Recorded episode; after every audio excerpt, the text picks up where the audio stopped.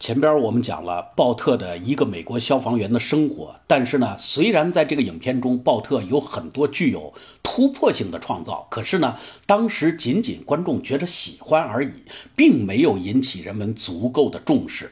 直到随之他推出了一部里程碑式的电影《火车大劫案》，人们才不得不对这个鲍特呢另眼相看。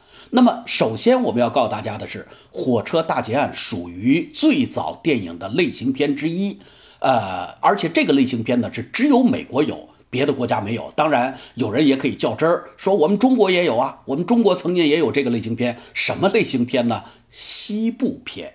西部片是什么片子啊？就是美国大开发时期，呃，人们深入到西部。那么在这儿呢，第一是要对蛮荒的荒野进行开拓；第二呢，他们遇到了种种的危机和困难。最主要的危机和困难来自两个方面：第一个方面就是印第安人对他白人的袭扰。第二个方面，我们说呢，就是法律还不健全，小镇呢刚刚兴起，这个时候呢，就有一些强盗式的人物呢，呃，来触犯法律，来挑战人类的生活的极限。而我们这部西部片的主要的角色是什么？是 cowboy 牛仔啊。之所以今天我们很多人对牛仔这个词不陌生，完全是取自于西部片中那些骑在马上玩左轮枪玩的飞快，然后呢戴着大檐帽，另外穿着今天穿的牛仔衣的这些牛仔们。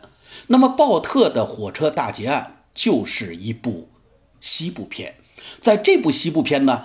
鲍特的最大的贡献，或者说他为什么说这部片子是里程碑式的，在于这么几个方面。第一，他把摄影机从摄影棚中解放了出来。我们知道，卢米埃尔兄弟拍片子，尽管没有进摄影棚，但是呢，他是把机器支在一个地方，三脚架往那儿一固定，然后呢，有一个表演区域，或者说有一个拍摄区域，啊，工厂大门也好，火车进站也好，反正我把机器往那儿一支就不动了，我就在这儿拍。呃，梅里爱呢是进了摄影棚，但是呢，他也是把机器固定在摄影棚的某一个地方。什么地方呢？你们想象一下，一个电影院里边，如果我去看电影，我一定买座位。如果这个电影院当时这个票卖的还不是很多，你有足够的挑选余地的话，你肯定会挑选哪张票呢？就是影院中的最中间、最中心的那个位置，那个位置最好啊。呃，那么梅里爱呢，就把自己的摄影机放在了那个位置，然后拍摄他舞台上的所有的场景。而鲍特跟他们俩都不一样，在哪儿呢？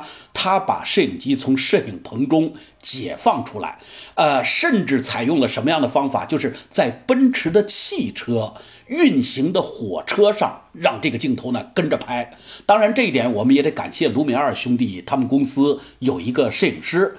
摄影师呢，有一次他是坐着这个埃菲尔铁塔的电梯，慢慢的往上升的时候，哎，他发现这个镜头运动感很强，很好玩。那么这，随着电梯往下降的时候，他也发现，哎，这个镜头比固定的把机器支在那儿的镜头要好看的多，因此就有了一些运动镜头的雏形。而这次鲍特呢，就干脆就把这个镜头呢，汽车开，我镜头也跟着开。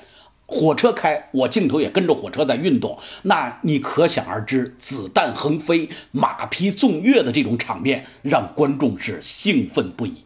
今天我们看到很多追逐的电影，看到很多运动的这种工具上面，也就是汽车呀、马车呀、呃轮船呀、飞机呀等等，在那上边拍摄的很多场面，应该说都是鲍特教会我们的。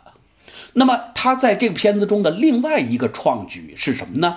就是把同景的戏放在一起拍摄，然后根据剧情需要。进行剪辑，这句话是什么意思？什么叫把同景的戏放在一起拍摄，然后根据剧情需要进行剪辑？那么有过拍摄经验的同学或者说听众，他们会知道这样一件事儿，就是当你拿到一个剧本以后，它是分若干场的。比方说，剧本的第五场是某一个游泳馆，那么过了若干场，大概到了第五十八场，又出现了游泳馆。那么又过了若干场呢？可能到了第三百零二场，又出现了游泳馆。那么有经验的剧组他们怎么拍呢？难道是拍完第五场我们就带着剧组就走了，去拍第六场吗？去拍第七场吗？然后拍到第五五十八场的时候，我们再回到游泳馆吗？不是的，我们是把所有剧本中的游泳馆全部拍掉，然后呢再移师到另外一个景点去。也就是说呢，到一个景点以后，一定要把这一个景点的戏全部扫完。而这个方法又是谁教给我们的？鲍特。那么，当你把这些所有的戏都拍完以后，今后回到剪辑台上，再根据你的需要，第五场放在呃第四场跟第六场之间，第五十八场呢放在第五十七场和呃五十九场之间。这个呢就是根据剧情的需要进行剪辑。可以说，这种既省时又省钱的方法，一下子教会了后边许多编导演们啊，也就是说得到了后来者的继承。那么，鲍特在火车大劫案中呢，还进一步完善了剪辑技巧，并且取得了惊人的效果。最重要的方法是什么呢？你们今天来看电影，已经觉得这种手法很正常、很常见了，但是当时可是创举。而我们学电影史要学的是什么？就是这些手法谁创的？他能不能够给我们未来的电影工作者们？以启迪，以呃营养的汲取，什么方法呢？鲍特在货车大劫案中，什么方法值得我们今天特意的来介绍一下呢？我们称之为叫交叉切换。什么叫交叉切换？说白了就是两条情节线索的同时性和密切的因果关系，一条线这样，一条线那样，一条线这样。一条线那样，或者说呢，一一个人在正在做这件事的时候，与此同时，另外一个人可能正在做另外一件事。那么你一旦把它交叉切换来并列表现的话，就展示了两者之间的因果关系。举个例子，比方说有人在教室里边听课，但是呢，与此同时，在他住的房间里边，一个小偷正在撬他的门。那么这些听课的人呢？呃，老师宣布说今天的课上完了，你们可以下课了。